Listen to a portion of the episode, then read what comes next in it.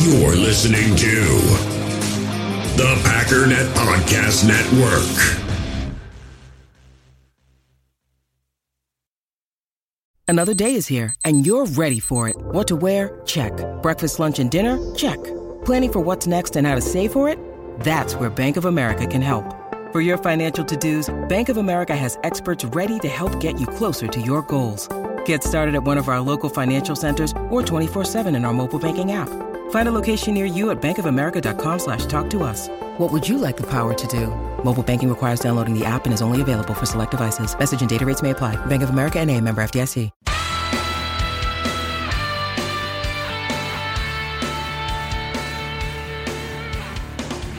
Ladies and gentlemen, welcome once again to the Packernet Podcast. I am your host and resident panelist, as always, Ryan Schlip. Check us out online, packernet.com. Find me on Twitter, pack underscore daddy. Can anyone explain to me why this game feels huge?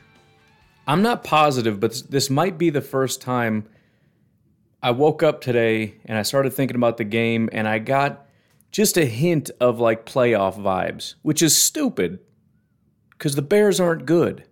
So I don't know if it's just all the trash talk, all the build up, all the Justin Fields talk. I don't know if it's because we're getting later in the season and it's starting to feel real. Like, dude, we're getting into playoff time. I don't know what it is. I'm asking you. I'm, I'm asking you to translate me for myself. But um, this feels to me like a big game. Am I am I alone in that? I don't know.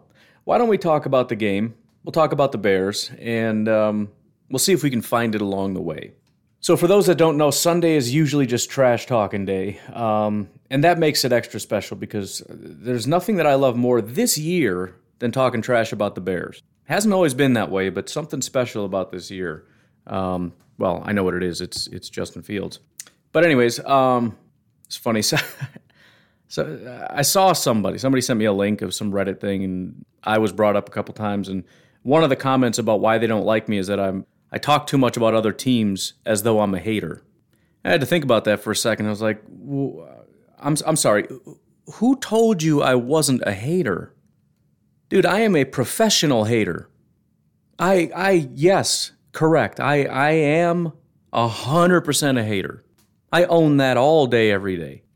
Why do I talk about other teams? Well, I love one team, um, and I hate. Let's count them out. I hate Dallas. Um, I hate Seattle. I hate Kansas City. I hate New Orleans. Really don't like Carolina. Um, hmm, hate is a strong word, so let's not do those. How about Detroit, San Francisco, uh, Buffalo ish, Tampa Bay, Chicago, LA, Arizona, Minnesota. What is that, 13 teams? Doesn't include teams with a bye. I noticed I didn't say New England. You know how I know that I didn't say New England? Because I was thinking about how much I hated New England as I was reading off this list. So yeah, dude, big time hater over here. But um, the, I don't I don't know exactly where to start here. This has been kind of tough. I've, I've got a bunch of little baby nuggets of information. A lot of these nuggets kind of lead into other things, and it kind of turns into a whole thing. But I don't know where to start. I already talked about the trade value thing. I'm guessing most people understand what I'm saying. Um, I feel the urge to rehash it because Bears fans on Twitter don't seem to understand, but it's fairly straightforward. They keep saying, well, Justin Fields is worth it, but that's beside the point. It's a bad value. The analogy is 100% correct. A $100 bill and a $20 bill for a $50 bill was the trade. It's like giving $100 for $50 worth of Bitcoin. Yeah, but Bitcoin's going to be a million dollars someday. Well, okay, but that doesn't change whatever. It's fine. It is also a little bit funny just sticking on the Justin Fields thing for a minute. Maybe that's where we'll start. Um, because I found some unbelievable similarities between um, this Bears team and um, what would it be, 20, 2017 Bears? Yeah, 2021 and 2017. And I know some people are thinking, dude, 2018 was really good, though. That's scary. All right, well, just bear with me there are a lot of Bears fans who seem to assume, and I think this is where my frustration comes in and why I can't just let this go.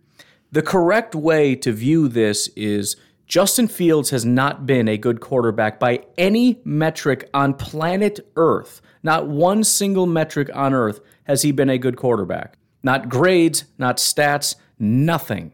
The only right position if you're a Bears fan is to say, he's been pretty bad, but he's in a bad situation. He's young. He's got a lot of tools. We'll see how it goes. It would probably be show a little bit of wisdom if you added in, but the Bears drafted him, so that doesn't give me a lot of confidence. Right? It's kind of like when the Packers kept drafting corners and it's like, I like that guy, but the Packers drafted him, so he probably sucks. That was the opinion I took. That's the. the it, it is funny how different fan bases have different uh, identities. Packer fans will do that. There's a lot of people that don't like Jordan Love because they drafted Brett Hundley and um, uh, traded for DeShone Kizer. So it's like, well, you know, th- this this group doesn't know how to evaluate quarterbacks, and, and Aaron Rodgers doesn't count because he fell into their lap. And uh, I don't, I don't, I don't know. I'm, I'm not defending it. I'm just saying it's a thing that some Packer fans will do. E- even I'll do it, right? Like, dude, second round wide receiver. We should just draft him because he's automatically going to be good because history.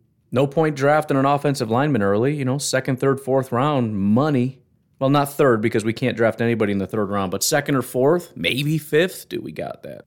The Bears, though, it's like every year we're bad. Every year we make bad decisions. Every year we think this new decision is going to fix things and it doesn't. And then we make new decisions like this one. This time it's better. It's like you haven't learned after 30 years of being trash how many quarterbacks have come through here and you just got over Mitch Trubisky, which is let's just do it. Let's do it right now.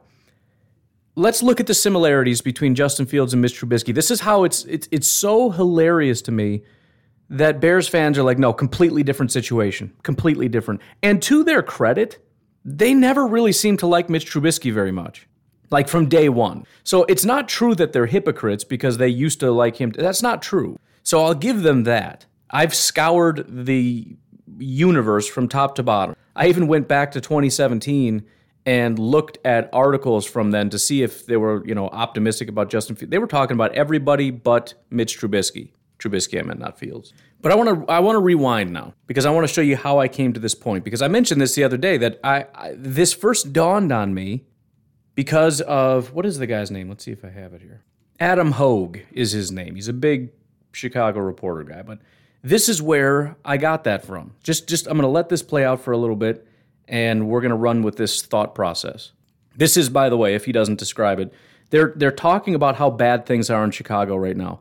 And it, it the reason I first clipped it before I went down this rabbit trail is because I meant for it to be like a laughing at the enemy thing and and and sort of just showing that what I had said a couple days ago is absolutely correct that this team coming in just has no energy. They don't care. They're not fired up, they're not motivated, nothing. But uh, here is what Adam Hoge had to say. It just feels like the fan base is utterly discouraged right now. What, what was it like? What was the atmosphere like from your vantage point in the press box? Yeah, having covered the end of the John Fox era, um, and really the last two seasons were that way in December. Um, I think they played they played Washington on New Year's e- or on uh, Christmas Eve. I think they played back to back Christmas Eve games, uh, like in back to back years, and they're both just like boring and nobody like the, I, I, the Washington game. I think is the one I'm remembering where the stadium like really was like half full or half empty, however you want to look at Yeah. it. And um, yeah, it's apathy. That's what set, sets in at this point. Uh, the Bears have nothing to play for. Uh, if you are a fan that was hoping to see Justin Fields in person, it comes out that he's not playing, so there's no reason to show up for that. It was miserable. It was rainy. It was cold. Um, I do not blame anybody for not showing up to that game or leaving early. It seemed like a lot of people left at halftime too. The ones that did show up to the game, what was there to stay for? There really wasn't much. And uh, unfortunately, that's the uh, sad state of this franchise right now. So there's two things here, right? Again, my, my first real takeaway was just about how discouraging and how horrible this is. But but as I thought about it, what did he compare it to? He said it reminds him of the end of the John Fox era. When was the John Fox era? It ended in 2017. So we already have one similarity, or, or two. Number one, it was the year in which John Fox got fired. This is the year Matt Nagy will get fired. So it's the final year of the franchise.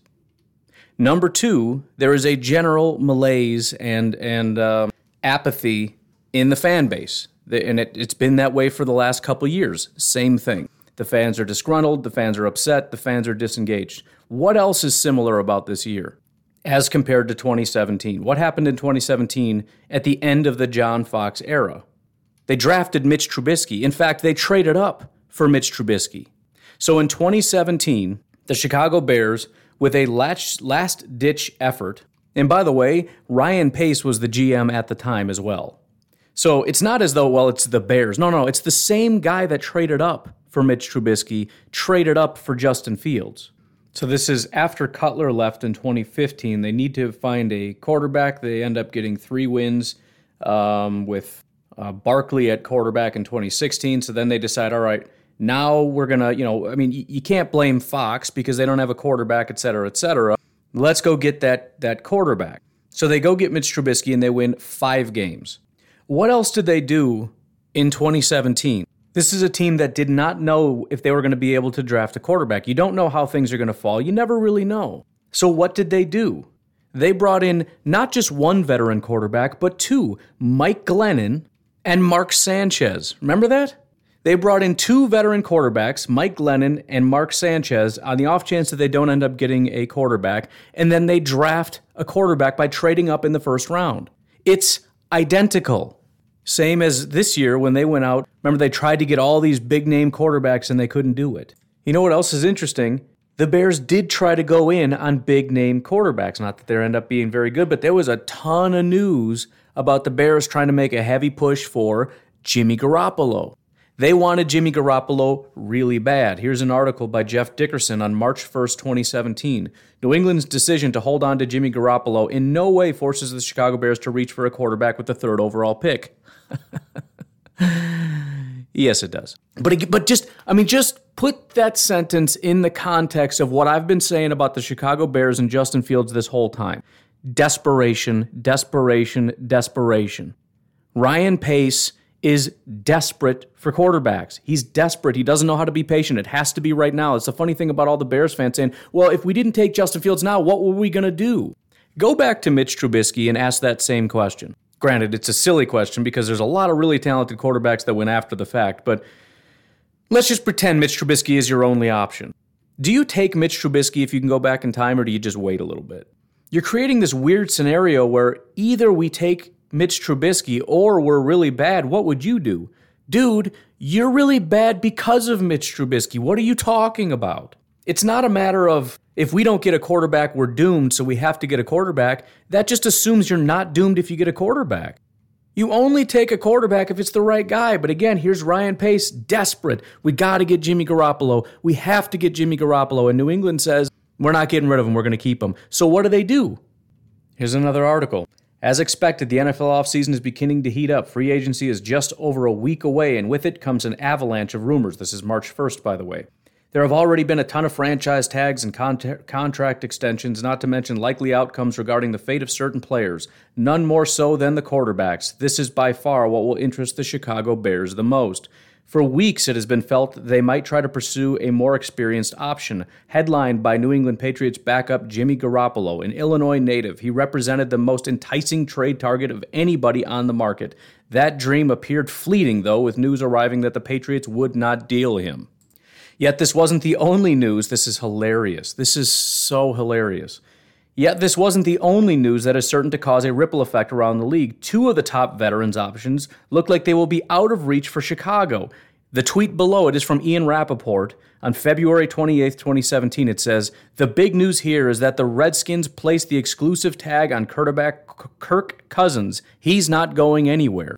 Kirk Cousins could have been a bear, as could have Jimmy Garoppolo. Again, they wanted these guys. They tried. They want Cousins, they want Garoppolo, but both teams said, nope, we're keeping them. On top of that, the next tweet Broncos seem to be, quote, clearly in the driver's seat for Tony Romo if he's willing to take a pay cut. So again, news after news after news. They're trying to get the best available free agents. They're trying to find the top guys to come in and just help us win now, and nothing is working. What happened this past time? They tried to get Deshaun Watson, and all the legal issues came up. They tried to get Russell Wilson. They desperately tried to get Russell Wilson. They met. They flew out to some leak, uh, a secret uh, location in what was it, Fargo? And it just it just didn't work out. He ended up staying in Seattle. And so what did they do? Well, remember it was March 1st that all their options basically fell through. March 9th, Bears release longtime quarterback Jay Cutler. Chicago Bears released quarterback Jay Cutler on Thursday, ending his tumultuous eight year tenure with the organization. Here's an article by the Chicago Bears. March 10th, Bears add quarterback Mike Glennon. And remember, they paid him a stupid amount of money. So they're, they're good, right? They got their guy, Mike Glennon. Paid him a bunch of money. This is this is apparently the direction we're going to go. Everything fell through, and you know, so it is what it is, right? Here's an article by Will Brinson, March 24th. CBSSports.com. Bears sign Mark Sanchez, may be out on drafting a first round quarterback. Just a few weeks ago, the Chicago Bears looked like an obvious candidate to draft a quarterback in the first round. Now they look like a team that can uncomfortably, well, un is in parentheses, stand pat and be patient when it comes to finding a young sig- signal caller. Makes sense, right? You put yourself in a position where you don't have to do something stupid and desperate. The Bears didn't blow the quarterback market wide open on Thursday, but they did solidify their depth chart with Mark Sanchez, blah, blah, blah, blah, blah, blah, blah, blah, blah. So just like this past year, when they brought in or they had Nick Foles, right? That's their veteran backup. They brought in Andy Dalton, so they got two veteran backups so that they don't have to reach on a quarterback and then draft a quarterback anyways. Here we have two veterans. They don't need a quarterback and they draft a quarterback anyways. Just because I'm kind of a jerk, I want to read this article here because it makes me smile. The Chicago Bears quarterback draft board can be rather fluid thing, sort of like the city's infamous weather. Up to now, most rumors have persisted that it's a two man race between North Carolina standout Mitch Trubisky and Clemson star Deshaun Watson. To date, Watson holds the slight edge to much greater experience and team success, including, of course, his national championship victory. Many feel he embodies the most traits Pace looks for. Does he, though? Not according to Eric Galko of Sporting News. He is a respected draft expert, blah, blah, blah. He believes the true quarterback one for the Bears is somebody rarely mentioned, none other than Texas Tech gunslinger Pat Mahomes. so the thought process was it was a two man race, and Deshaun Watson is the most likely. But Eric Galko says, dude, uh, actually, Pat Mahomes makes a lot of sense for them. What did the Bears do? They took Mitch Trubisky. I let, let me cl- clarify. What did Ryan Pace do? He took Mitch Trubisky. And again, at the time, it wasn't as crazy. And again, it wasn't as popular as Fields, but that's for a couple different reasons. The Bears traded up from three to two to get Mitch Trubisky. Justin Fields was seen as a potential top five pick that the Bears got at 11. So people see that as a good value. But let me just read this and see if it sounds any bit familiar to you. This is what Fox Sports had to say about picking up Mitch Trubisky. GM Ryan Pace went out and got his man he thinks is a franchise quarterback. The trade up one spot might have cost the Bears a bit, but if you have your guy, you can risk losing him if he's the only. You can't risk losing him if he's only one pick away. Pragmatism and game theory be damned. Sounds a lot like what I've been told all over Twitter the past day. If it's your guy, you just go get him. You don't worry about the value, blah, blah, blah, blah, blah, blah, blah. It's a bold move to get Trubisky, but Pace is willing to put his job on the line with him, except he didn't. They let him keep his job, and now he drafted your next quarterback of the future. That's interesting. Go on to talk about the rest of the picks, but again, very similar. We traded up, not a great value, maybe a slightly bad decision, but if he's your guy, you just got to go get him. So, so far, we have a quarterback drafted shortly after two veterans were brought in. The season goes horribly and your head coach gets fired, assuming Nagy gets fired, which is basically a certainty at this point. In fact, there's a chance he doesn't make it uh, too much after this game if they end up getting stomped out by the Packers. We'll see how the game goes, but I do think there's a good chance that if he gets fired, um, that if they get beat, he gets fired after this game. We'll get into that in a minute. I'm not done yet with my Trubisky and uh, uh, Fields comparisons because that's just circumstantial stuff. That's the environment that Justin Fields is being brought into is identical to the environment that Mitch Trubisky's been brought into. Just down, distraught, garbage franchise. The fans are mad. The fans are upset. The locker room is just cancerous. They don't want to be there. They want to get out. Everybody hates it there. But they're clearly not the same quarterback, right? I mean, Mitch Trubisky was a trash quarterback, and Justin Fields is just I mean, he's shown some flashes that you would just not believe. Well, let's take a look at how different they really are. So at this point in the season, Justin Fields has played in uh, 10 games. One of them he didn't play very much, but it's been 10 games. He has an overall grade of a 64.2. When Mitch Trubisky had played 10 games, he had an overall grade of 66.4, nearly identical. That's not all. Basically, st- to start off the season, Justin Fields has had mostly bad games with a couple good ones peppered in. Uh, so he had a 68, a 51, a 46, and then a 75.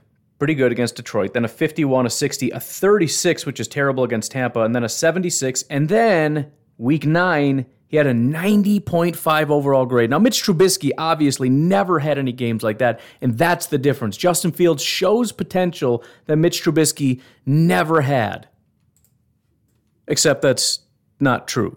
Because Mitch Trubisky had almost the exact same situation as Justin Fields. Let me see if this sounds familiar to you 57, 71, 66, 51, 68, 64, 49. There's your one really bad game, like Justin Fields, although not as bad. 36, right? Then after your really bad game, you go up to a 62, and then 89.1, basically a 90. You know what else is interesting?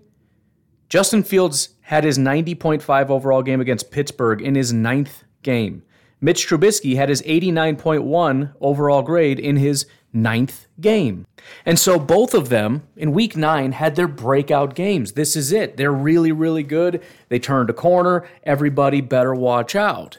Except what happened in each of their 10th games? Well, Justin Fields' 10th game had a 58.7 overall grade, a massive regression. Mitch Trubisky, 53.6, a massive regression, almost the exact same grades.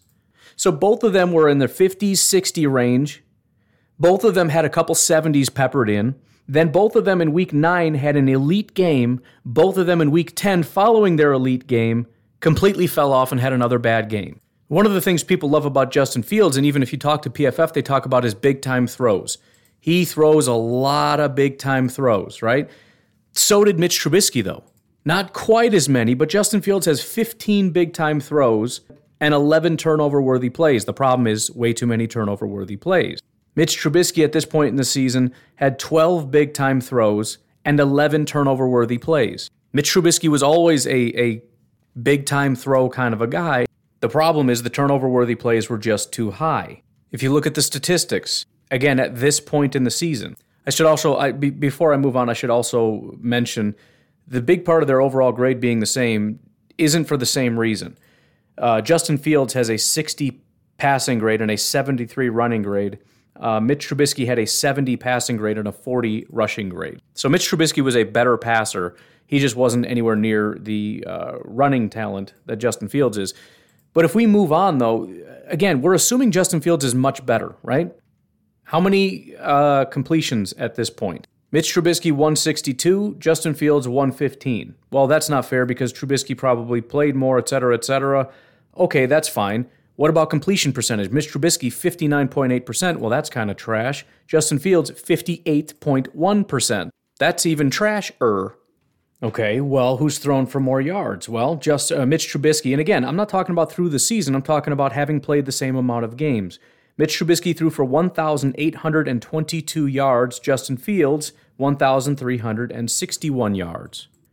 Okay, what about touchdowns? Well, this is where it gets real ugly. Mitch Trubisky threw seven touchdowns and seven interceptions. Just so we're all clear, that's garbage. That's garbage. If you throw the same amount of touchdowns as you throw interceptions, that's a bad thing. You should be shooting for like two to one, right? If, if you've got seven interceptions, you better not have any more than four picks. And even that is pretty high. Seven to seven is trash. Justin Fields so far has four touchdowns, eight, eight interceptions. Eight. What about adjusted completion percentage? Because maybe Justin Fields just has more garbage wide receivers than Mitch Trubisky did, which is a, a, tough sell, but let's let's run with that. Well, adjusted completion percentage, Mitch Trubisky is actually at 70.6%. He goes from 59 to 70.6. Justin Fields goes from 58.1 to only 64, meaning no. Almost all of this is on Justin Fields. It doesn't even move that much. In fact, we have a metric called drop percentage, which tells you how many times their receivers drop it. Mitch Trubisky had a drop percentage. That's how many, what percentage of the time his receivers dropped the ball at 9%. Justin Fields, 5%. Time to throw. Mitch Trubisky got the ball out 2.78 seconds. Justin Fields, 2.98 seconds. Mitch Trubisky had a passer rating of 77.8. Justin Fields, 69.0. So again, I, don't really have a problem with saying it's too early to judge Justin Fields. If you're a Bears fan and you want to say it's too early to judge Justin Fields, he has all the tools. He's got a great arm. He can run unbelievably fast, 6'3, 228. He has all the tools in the world to be a great quarterback. He did great in college. We, let just give him some time. Let's get a new coach who can scheme his skills a little bit better. Let's build up the offensive line somehow without any draft picks. Um, let's let's start retooling things and give him year two, maybe even year three, before we just completely throw him under the bus. Boom, got it, hundred percent. I I have no object. If Bears fans had been saying that all along, as as well as the media and everybody else, and a handful of Packer fans, which drives me nuts. If that has been the narrative about Justin Fields, just like Trevor Lawrence and everybody else, he's bad right now, but it's early. He's got a terrible coach, terrible situation. Let's just see what happens. All right, yeah, sounds good, man. I get that. It's not a great start and it makes you nervous, but um, yeah, I 100%. But if you're going to sit here and tell me that this guy has already proven to you that he is a great quarterback, you're out of your mind. You're out of your freaking mind. Justin Fields right now ranks 31st out of 38 quarterback. He ranks higher than Sam Darnold, Ben Roethlisberger, Trevor Lawrence, Zach Wilson, Davis Mills, Tyrod Taylor, and Mike White, and that's it. Jared Goff is higher than he is. Trevor Siemian, um, Andy Dalton, big shocker. I've been telling you that all year. Geno Smith. I mean, literally every quarterback that you can think of outside of that. I'm just trying to list a few names that might surprise you that maybe you didn't think of. It's not a good year. Fourth lowest completion percentage, seventh highest turnover worthy play percentage, the lowest in the NFL adjusted completion percentage, which is to say, remove all the excuses about drops and everything else. He's the worst at just getting the ball accurately to his receiver. That I'm sorry, that's a problem. That is an issue. He has the eighth lowest drop percentage in the NFL. I don't know if Bears fans are saying that the receivers are a problem, but if you are, you're lying. He holds onto the ball the sixth longest. 2.98 seconds is the sixth longest that anybody holds onto the ball. He has the second lowest completion percentage in the entire NFL ahead of just Zach Wilson, who's thrown six touchdowns and 11 interceptions. And by the way, if Justin Fields is a good quarterback, Zach Wilson is going to be one of the greatest quarterbacks of all time if you look at his situation. Except that's not how that works. Anyways, last couple observations as far as the 2017 2021 thing. Um, interestingly enough, there was a Packers Bears game uh, after a bye, except it was after the Bears bye. But uh, the Packers did go on to win that game 16 to 23. They won five games that season. I wouldn't be surprised if they win about five games this season. Um, lose to the Packers, lose to the Vikings, uh, lose to the Vikings again. That gives them Seattle and New York. So six wins is possible, but I'm I'm thinking five is is about right. Another thing to note is that if Mitch Trubisky and Justin Fields do continue that trend of being the same, Justin Fields is about to have a pretty good game here. Um, Mitch Trubisky after his so he had his elite game and then a really big down game, and then his next game was a 71.8, which is his second highest, his second best game aside from his really, really good elite game. It's not based on anything scientific, it's just an interesting observation. They did go on to win that game, by the way, 20 to 3, so please tell me Cleveland wasn't good. Oh no, that was the 0 16 Cleveland Browns. Okay, I was getting nervous there. I was like, wait a minute. Are, am I finding something that's going to scare me? No, I'm not. That was the 0 16 Browns. This is not that team. Um, trying to think if we should take a break here or just continue rolling with this. Let's just take a break. Why not? Um, when we come back on the other side of the break, we're going to more or less continue this, but it's just going to be laughing at the enemy, not specifically about Justin Field.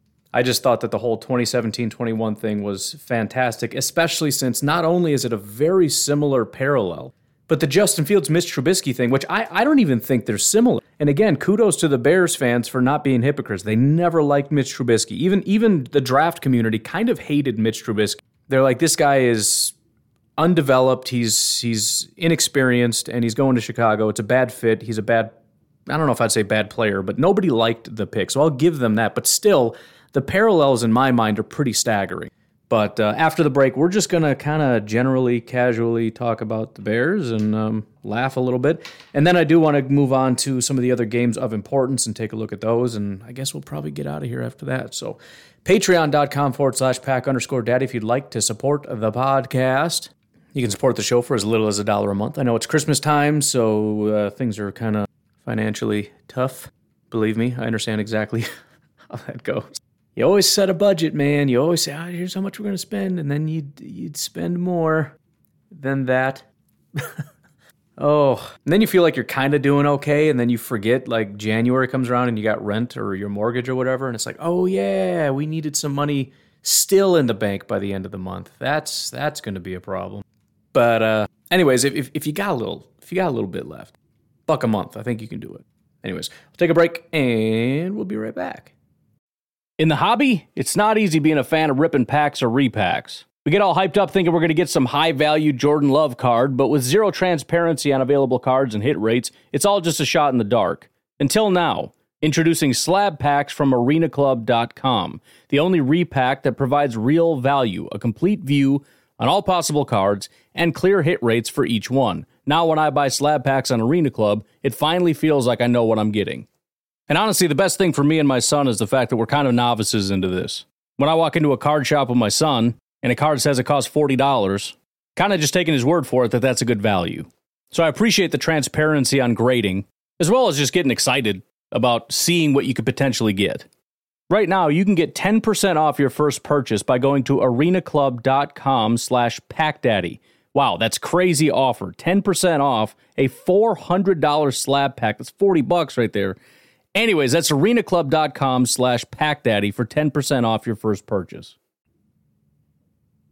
We all have smartphones, and we all know they're pretty amazing, but they also can be amazingly distracting, especially when we're around other people. So, US Cellular wants us to reset our relationship with our phones by putting down our phones for five. That's right, a company that sells phones wants us to put down our phones. And to see what we find, learn more at uscellular.com forward slash built for us.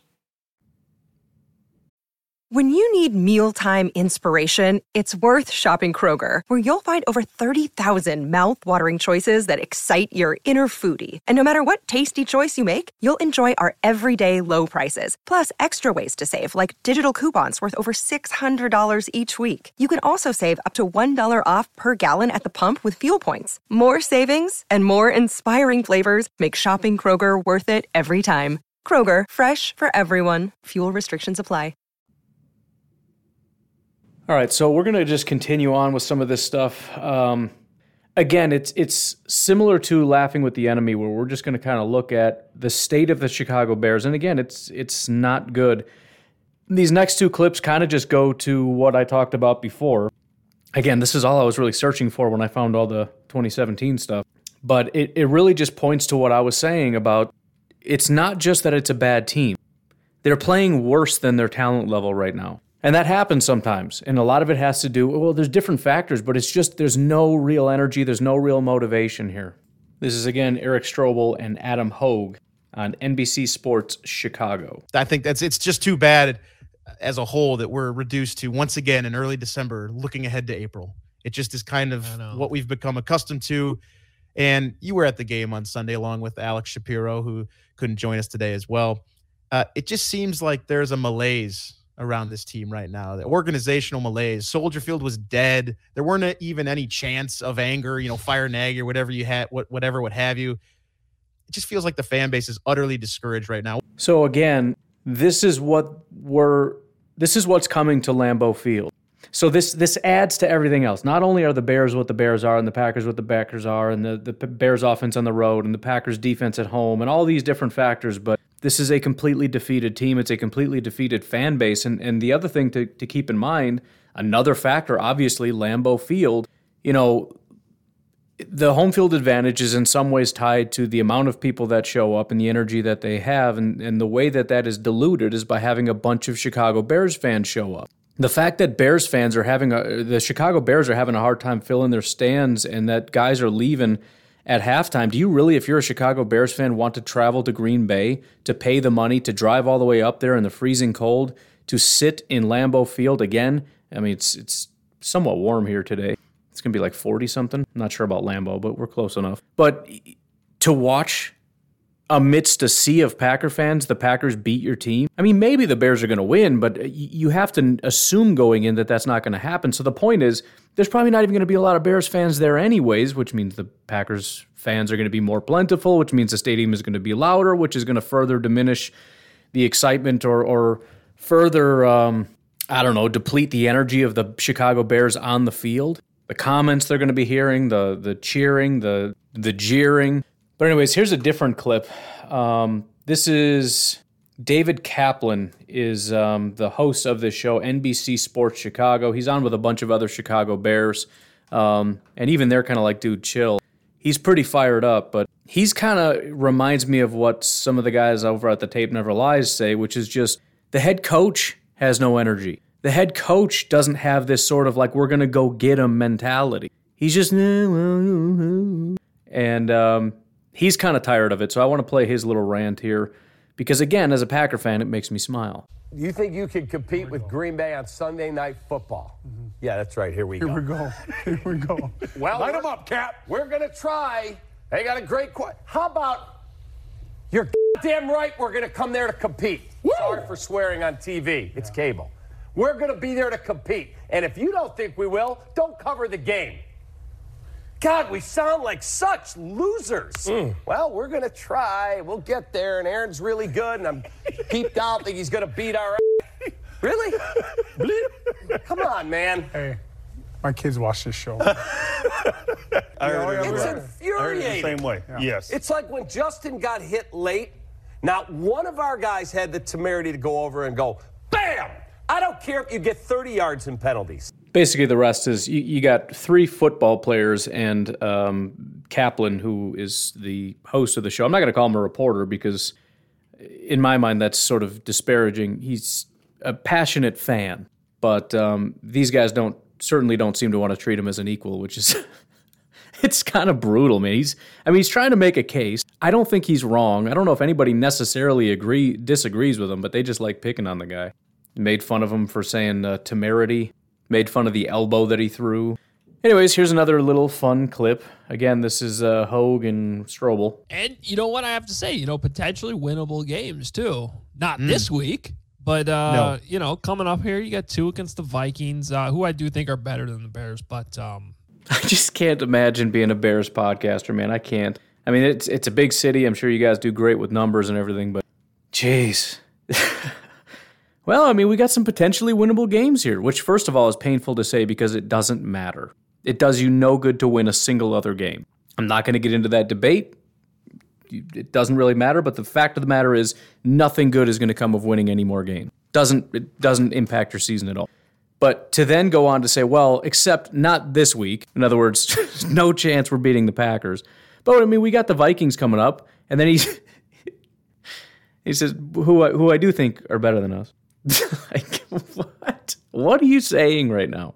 I mean, we might win some games, uh, not this week, but uh, we got the Vikings who I mean, they're better than us, but uh, you know. but but it, it it's exactly what they've been saying. It's exactly what these two guys were saying. Here we are, just waiting for next year already. It's December, and we're just waiting for the season to end. I just want it to end. Uh, you know, we're waiting for the draft to come around so we can get excited about that, except for the fact where we traded away our first round pick. So even day one of the draft, we don't get to play. And we get to watch as another team makes a pick for us. As we we watch as we as we do this draft stuff and we fall in love with some of these prospects. And there's going to be a guy that we want real bad that we know we could have gotten with our number six five four whatever pick it is uh, selection. And yet we're not going to get him. And we got to wait until day two to pick somebody and again you know bears fans can say well it's not that big of a deal but you're making a big deal about this you're making a big deal about you know justin fields is going to be good once we get some some help Oh, I'm sorry. Who's going to help him? You, you think it's all just scheme? You think it's all just a head coach? Is that what you think? This all just comes down to a head coach? And once we get that, we can scheme this garbage offensive line and garbage wide receivers and garbage defense to win games. You're going to get an offensive guru that's just going to magically make Justin Fields not one of the worst quarterbacks under pressure in football. You're going to magically fix the offensive line by running what? More jet sweeps? What, what what's the plan here? Which, by the way, just to continue to rub this into your face, let me remind you of a couple things. Number one, if you don't fire Pace, you guys are idiots. But let's just pretend that you you you really can fix this with just one really good head coach. That's all it's going to take is a good head coach. And once we get that, everything's fixed. It's a stupid premise, but let's just pretend that's reality. Let me remind you of something. You know, everybody remembers in 2017 when Chicago had Mitch Trubisky, um, Pat Mahomes, and uh, whatever. They had good quarterbacks at their disposal, and they took the absolute wrong one. I remember that. A lot of people remember that. Sean Watson's the other guy.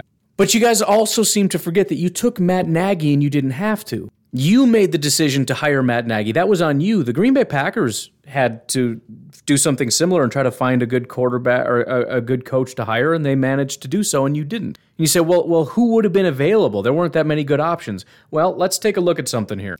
Here's an article written by Eric Lambert. Kudos to Eric Lambert, by the way, for nailing this. Uh, November 14th, 2017. So again, end of the John Fox era. I, I, we should hit up Eric Lambert and see who he wants to hire, uh, who, you know, for the Bears and whatnot. John Fox era coming to an end. It is November 14th, so this was a long, this was a month earlier than we are even right now, looking at who's going to replace Fox. Ready? Here's the title of the article: Matt LaFleur is a name who must top Bears coaching search. they had the opportunity to have Matt LaFleur as their head coach and then draft Pat Mahomes. That could have been the Chicago Bears. The article says, somebody out there want to start Chicago Bears Matt LaFleur bandwagon? No? All right then, here's a firm crack at it.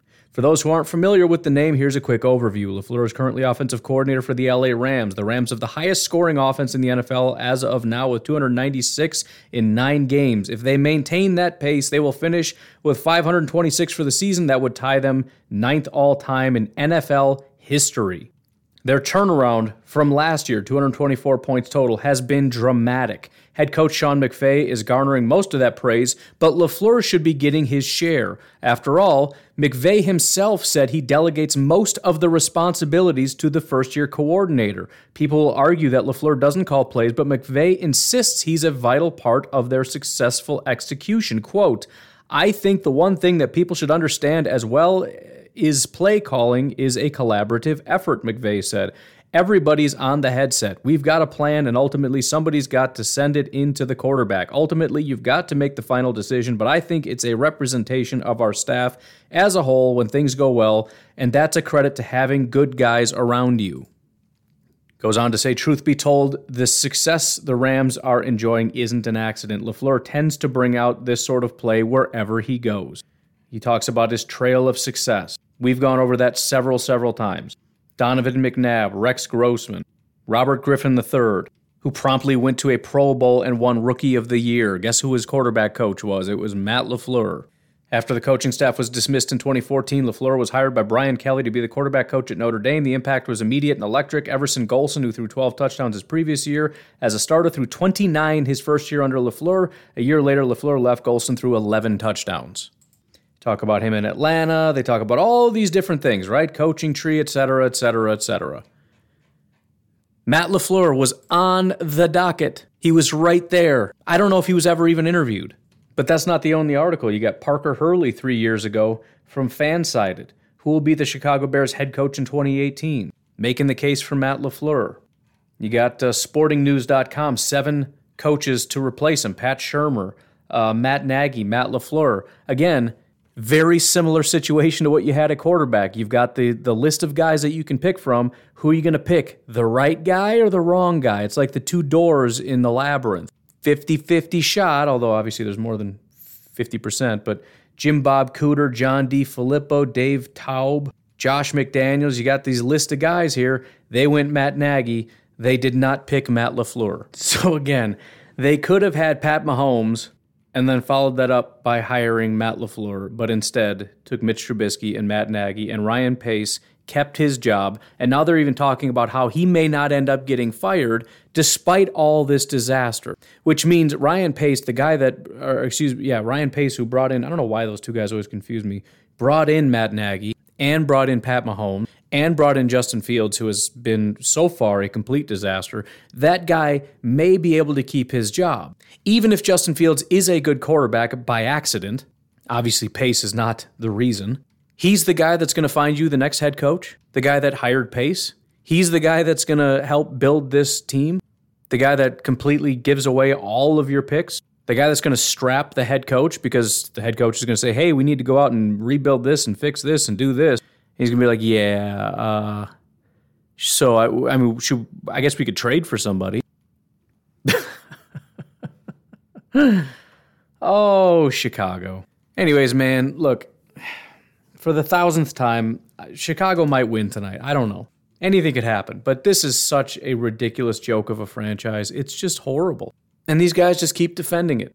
This joke of a franchise made a decision at quarterback, and the fans are like, yeah, that was probably a great decision. Yeah.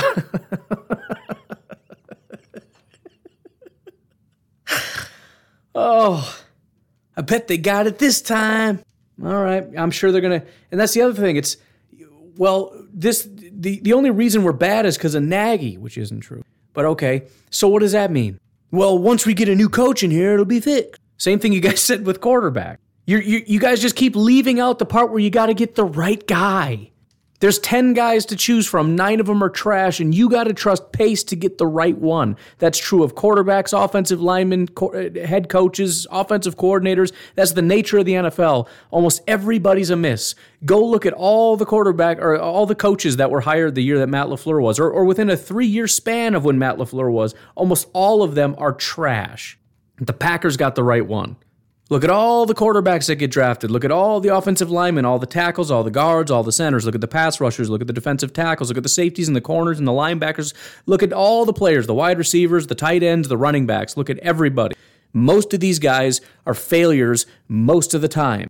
The idea that, well, we've identified the problem, therefore we're going to be good now, is such a brain damage level level of stupidity. It's so hard for me to even engage with that conversation. We've identified the problem, therefore we're going to be dominant in 2022. Excuse me, I think we skipped a massive step here. First of all, you have not identified the problem. You've identified a problem and you keep calling it the problem, but it is not the problem, it is a problem.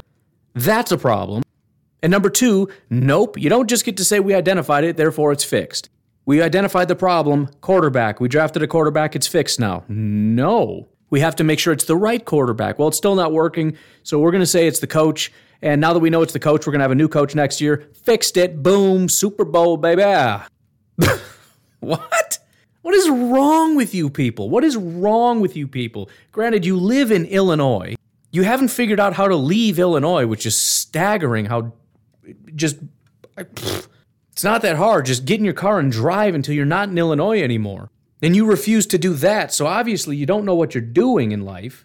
But anyways, I'm gonna quit uh, kicking the Bears. Let's take a look real quickly at some of these other games, and then we'll get up out of here. Um, I I do have some plans. Every once in a while, I get this bug to do something kind of big, and I'm not entirely sure if it's the right move or not but I'm kind of excited about it. Uh, I just I just want to make sure I'm not damaging my own brand. So um, be on the lookout for uh, any kind of polls or anything that I do. I'm probably going to start with my inner circle first, which are the guys that help me out with stuff. Um, I'll then move on to Patreon, and then if I feel like I need more feedback, I'm going to go to the Facebook group. So uh, Packernet Podcast Facebook group. Although polls are deactivated, I got to figure out how to turn that back on. They, Facebook updates like every five seconds, and they keep changing and messing with stuff, and it drives me nuts.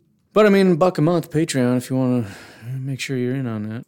So again, I'm not going to do the whole let's look at every single game and everything else, but I just want to look at games that matter. Um, Las Vegas Raiders, Kansas City Chiefs doesn't super matter. The only comment I have is I'm I'm curious about Kansas City. The uh, decline was evident. They have won five in a row, um, but they haven't really played a ton of great teams. The only real interesting thing is their defense has been just absolutely on fire. However, we're talking about the New York Giants, who are trash, the Packers with Brett Hundley. We know how that game went. The Raiders, who only scored 14. Dallas only scored nine, which is kind of interesting because Dallas had a really good offense. Um, and Denver only scored nine. So I don't know what's going on in Kansas City. The offense has been pretty terrible. Aside from the 41 points against the Raiders, we're talking 3, 20, 13, 19, and 22. So I'm, I'm really confused by that. Their defense is playing out of control. Their offense is uncharacteristically horrible. And they do tend to struggle against teams like the Raiders, although they did just blow out the Raiders. But it's it's worth keeping an eye on. Again, we're not going to have to worry about them up until the Super Bowl, maybe. But assuming the goal is the Super Bowl, I do want to keep track of a, a few of the top end AFC teams and, and what they're doing right now. And so far, that is the trajectory. Their offense is ranked 13th. They've been terrible. Their defense, however, is eighth, but 25th in yards, so very bend don't breaky. Um, just something to kind of keep an eye on. I don't know. Uh, Jets, Saints, I don't really care. Uh, Saints are probably going to win. Doesn't really tell us much. If they lose, that's all the better. Um, Jacksonville, Tennessee, again, don't really care. Kind of curious about Tennessee, though, for the exact same reason. Tennessee was a real top team. I had said that they're very similar to the Green Bay Packers, um, but they are on a two game losing streak after losing to the Texans and then getting annihilated by the Patriots. They're coming off a bye week and they're playing the Jaguars. So theoretically, they should absolutely get back on track here, but we'll see how it goes. Um, Baltimore and Cleveland. This is actually a really interesting game because we play both of these teams, and both of these teams are having a massive identity crisis right now. Um, as I mentioned, Baker Mayfield and Lamar Jackson are both two of the worst quarterbacks in football at the moment. I believe Baker's dealing with some injuries. I don't know what Lamar's problem is, but these are two teams who seemingly were were quite good, but um, I mean, going back the last couple years, there's been a lot of promise and a lot of excitement, and right now they're just absolutely bottoming out. So, uh, so it doesn't directly impact us. Um, I mean, well, I guess it does directly impact us. Definitely need to keep an eye on injuries and things like that um, because we're going to be again playing these teams. But um, yeah, I guess we just want to see both teams continue to play like garbage, like they have been. That's that's the biggest thing between Baltimore and Cleveland. Um, Carolina, Atlanta, I don't know that I could care much less. Dallas and Washington is really just keeping an eye on these teams. Um, Dallas is a pretty much a lock playoff team that we may have to come in contact with. Washington is a potential wild card team, so it's not impossible that we end up coming in contact with them. Dallas has definitely been slipping. We've done a, a plenty of shows about them lately. They did just beat the Saints, but again, the Saints are trash. Uh, they lost to the Raiders in overtime. They beat the Chiefs, uh, or no, excuse me, they lost to the Chiefs. We just talked about that. Um, beat the Falcons, but it's the Falcons. Lost to the Broncos. Barely beat the Vikings. So they've had a rough go since their bye week. Going into Washington, and, and by the way, three road games in a row at Saints, at Washington, and then at the Giants, who are not great teams. But I don't know that uh, this is as locked up as it probably should be. Washington is six and six and they are on a four game winning streak. So they were two and six. They beat Tampa, they beat Carolina, they beat the Seahawks, and they beat the Raiders. Not massively convincing wins, but um, the defense hasn't given up more than 21 points since their bye. They gave up 17 the week before that, and then 24 to the Packers the week before that. So um, it was a really bad defense up through week six, Kansas City. But since they played the Packers 24 17, 19, 21, 15, 15, um, the offense is is terrible, but um, aside from that, I mean, it's it's not impossible. And Dallas, you know, their strength is their offense, and if Washington can kind of tamp that down, we'll see. We'll see. What what is the line on this one here? If it's massively, it's six points for for the Cowboys. Over under forty eight. Uh, I don't know. I'm tempted to take Washington at six.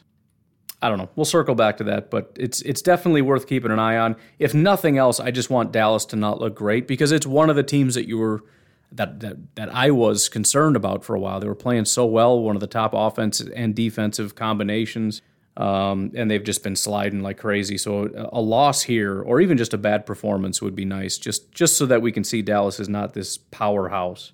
Seattle and Houston doesn't really matter um, because Seattle is in such a bad way. The only thing I can think of is I really want Seattle to figure it out because after this week they play the Rams, who we desperately need to lose. They play the Bears, which let's face it, we want to see the Bears lose. They play Detroit, which I probably want Detroit to win that, but either way, and then uh, the Cardinals.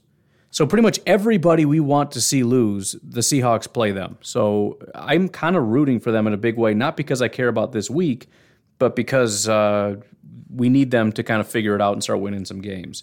Lions and the Broncos, I don't care. I really don't. Um, I will say the Lions, I think there's part of me that wonders if the Lions have already turned a corner and people just don't realize it. Um, they keep losing, so I think the Lions just keep getting set at what they're set at, but they won their last game, and the Minnesota Vikings are not a bad team. They barely lost to the Bears. They barely lost to Cleveland, and they tied Pittsburgh. They could have easily gone 4 0 their last four games. So um, and that that was after their bye. They came out of their bye 16 to 16, 10 to 13, 14 to 16, and then against Minnesota, 29 to 27. And by the way, the defense is what's really impressive here. Even the 27 points against Minnesota isn't that bad. And the fact that they matched that and got to 29 points, which is the first time they've gotten anywhere near that since week one, um, I don't know that it's.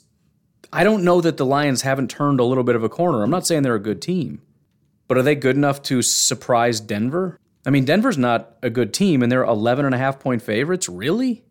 I mean, Denver's six and six. They just traded away Von Miller. I mean, they're in the process of getting rid of everybody. Um, they just came off a loss to the Kansas City Chiefs. Um, I mean, they got annihilated by the Eagles. They did beat the Chargers. I mean, it's it's kind of win loss win loss win loss here, but I don't know. I mean, I wouldn't put my money on Detroit winning necessarily, but 11 and a half, that seems a little excessive for a team that is basically come within one score their last four games and just beat the Minnesota Vikings. I'm, I'm taking the Lions. 11 and a half points, that's stupid. I'm, I'm taking the Lions. Could the Lions lose by 40? Absolutely, but give me a break. Giants and Chargers, I don't care. 49ers and Bengals, um, I think, well, I, I, I know. I, I just want the Bengals to lose desperately. The, the 49ers are not all the way out of this. I think if they uh, go on a, a, win streak here, they could slip into the playoffs. Uh, they got the Bengals, which should be a win. The Falcons should be a win. Tennessee is in a bad way. Houston's a terrible team. They potentially could win enough games to get into the playoffs, and I just don't want to see them. Um, I've been having a lot of fun making fun of them, and if they somehow knock us out of the playoffs, that's going to be a nightmare. So um, there's no reason this game should matter but I just want to see the Bengals put this thing away. And it's it's the the 49ers are only 2-point favorites, so I'm going to be a massive Bengals fan in this game. Um, I don't need to explain to you how much I hate the 49ers. Bills and Buccaneers I think is an unbelievably big game. Uh, I think Buffalo is really they went from being dominant on offense and defense to being just extremely volatile, and they kind of have been for a while. Um, also with the Bills, the biggest issue with them is they have not won a big game basically since the Chiefs in Week Five. Uh, they played the Titans and lost. They beat Miami, who's trash. Uh, they lost to the Jaguars, which is embarrassing. They beat the Jets, who are trash. They lost to the Colts, like got annihilated by the Colts. They beat the Saints, who are trash, and then lost to the Patriots. So, um, you know, they're still number five overall on offense, number two on defense, but it's because they're so volatile, right? They lost to the Jaguars, but the defense gave up nine points. So the defense still looks dominant. You know, they gave up 41 to the Colts, which is terrible, but they followed it up with a six. So they still are able to maintain this dominant defense overall because they're so good when they're good, but they're just really bad when they're bad. And the offense is bad because even though they only scored six in week nine, they scored 45 the next week. Then they scored 15, which is garbage. Then they scored 31. So, I mean, if you keep doing that, you're going to end up sliding, right? I mean, they, they were only so dominant because they went on a stretch of 35, 43, 40, 38, 31. That's going to put you basically number one. If you keep alternating 40 points, six points, 50 points, two points, I mean, you're, you're going to end up sliding. But, um, I mean, it, it's an extremely dangerous team, but at the end of the day, they have not beaten a good team in a very long time. Um, and that's even assuming we believe the Chiefs are a good team. And remember, they were in a real bad way early on. They're just now starting to figure it out. Before that, they beat the Texans, who are trash. Before that, they beat Washington, who's good. Before that, they beat or who's not good. They beat Miami, and they lost to Pittsburgh. I mean, I, the the the only game maybe they won that was any bit impressive was Kansas City. Um, and again, even then, I mean, Kansas City was uh, two and two going into that game. Uh, they they lost to the Chargers. They lost to the Ravens. Two weeks later, they lose to the to the Titans. So um, this was their real bad stretch before they went on their win streak, starting in Week Eight. On the flip side, Tampa was also a little bit more questionable, and I still don't know that I 100% buy it. Right? They beat the Falcons, who are trash. They beat the Colts, who are mediocre, and they barely beat them. They beat the Giants, who are trash. They lost to Washington, which is an embarrassment. They lost to the Saints, which is an embarrassment. They beat the Bears, are trash. The Eagles are trash. The Dolphins are trash. They beat the Patriots before they were good. They lost to the Rams. They beat Atlanta and they beat Dallas, right? So they haven't really done anything. And again, they've got a really easy schedule, but um, I still feel like they're playing at a really high level, right? Their offense scored 30, 38, and 30. Even though these are bad teams, that's still pretty impressive. The defense the last three weeks allowed 10, 31, and 17. 31 is not great, but 10 and 17, regardless of your opponents, that's so so, so they're both I have big question marks on both teams, and it'll be real interesting to watch these two teams. And it's hard to just, I want to say that Buffalo can't beat a team like Tampa. But I also think about how good their defense is sometimes. And Tampa Bay, or, or Tom Brady in particular, throwing a bunch of bad picks and pick sixes and stuff. I just think it's going to be a fun game. I don't know. Either way, it's going to be good to have one of these teams lose. I definitely want the Bills to win for obvious reasons.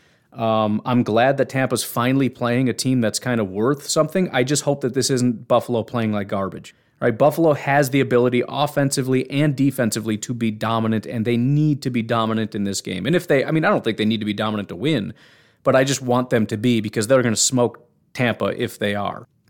As far as who I think's going to win, I would say Tampa. They're three and a half point favorites. That's probably about what I would say that makes sense.